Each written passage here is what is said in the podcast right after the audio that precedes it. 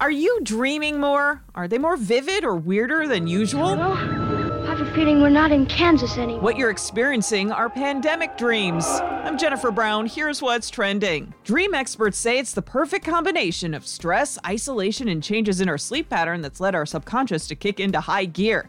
Don't be surprised if your past comes to haunt you. As one expert put it, the virus is invisible and it's giving the mind a chance to transform it into many different things.